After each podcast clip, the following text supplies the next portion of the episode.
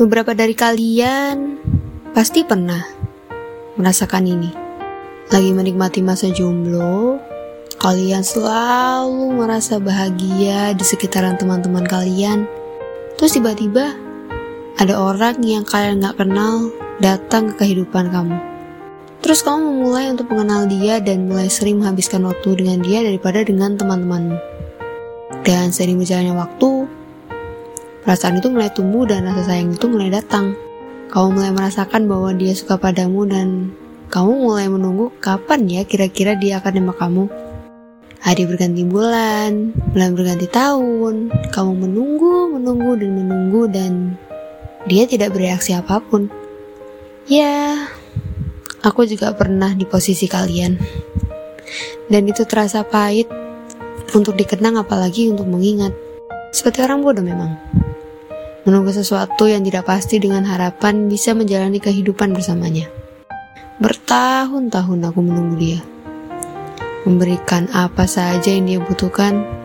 Ya, bisa dibilang, aku juga pernah menjadi budak cinta. Gak usah kaget. Karena rasa sayang yang aku miliki untuknya, aku rela memberikan dia apa pun. Tetapi, tidak lebih dari itu. Karena aku merasa dia adalah orang yang berbeda dari yang lain. Dia selalu menghiburku di saat aku terpuruk karena depresi yang kumiliki, yang membuatku menjadi wanita yang kuat dan tidak ceking seperti dulu. Sempat kukira, dia memiliki perasaan padaku. Ya, mau bagaimana? Beberapa wanita memang mudah tersentuh hatinya pada suatu hal yang sederhana. Dan saat pikiran itu tertanam di dalam otakku, Aku mulai merasakan nyaman dan tidak ingin melewatkan satu detik pun dengannya. Beribu banyak kenangan aku jalani bersamanya, dan aku mulai lelah untuk menunggu. Aku memberanikan diri untuk menyatakan cinta lebih dulu, karena aku tidak ingin membesarkan rasa gengsiku. Tidak ada salahnya kan, wanita yang menyatakan lebih dulu. Seluruh harapan ku bawa dengan penuh keyakinan. Dan ternyata semua harapan itu pupus dalam sekejap. Dia mengatakan bahwa dia sudah memiliki orang lain, dan aku tidak bisa melakukan apa-apa lagi. Seperti tombak yang menancap di hati dan tidak bisa dilepas. Sakit memang, tapi apa daya?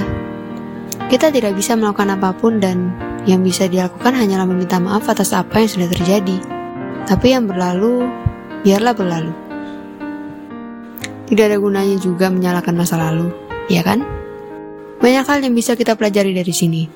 Terkadang kita memang harus berhati-hati dalam menaruh sebuah harapan.